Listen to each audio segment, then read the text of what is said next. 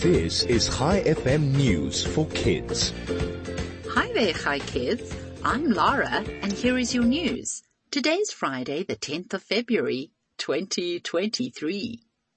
The Two Oceans Aquarium have reported that Bob the Green Turtle has been in the ocean for 11 days so far.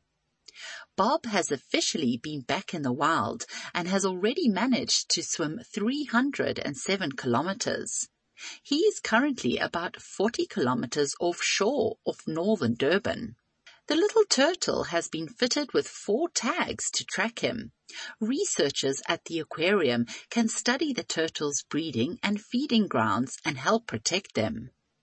Meanwhile, a 3D printing company in the United States is using a 3D printer to build a two-story house in Houston, Texas.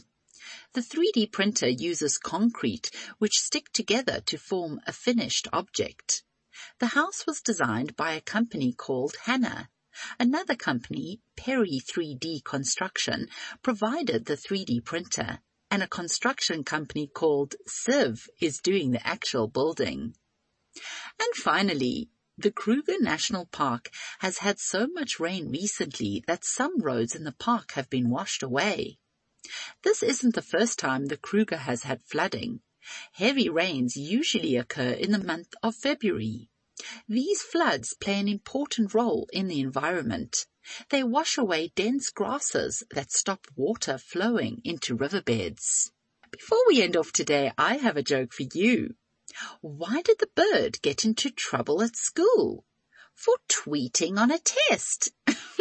Thanks for listening and Shabbat Shalom. I'll be back with you again on Monday morning with more news for kids. This is Lara, over and out.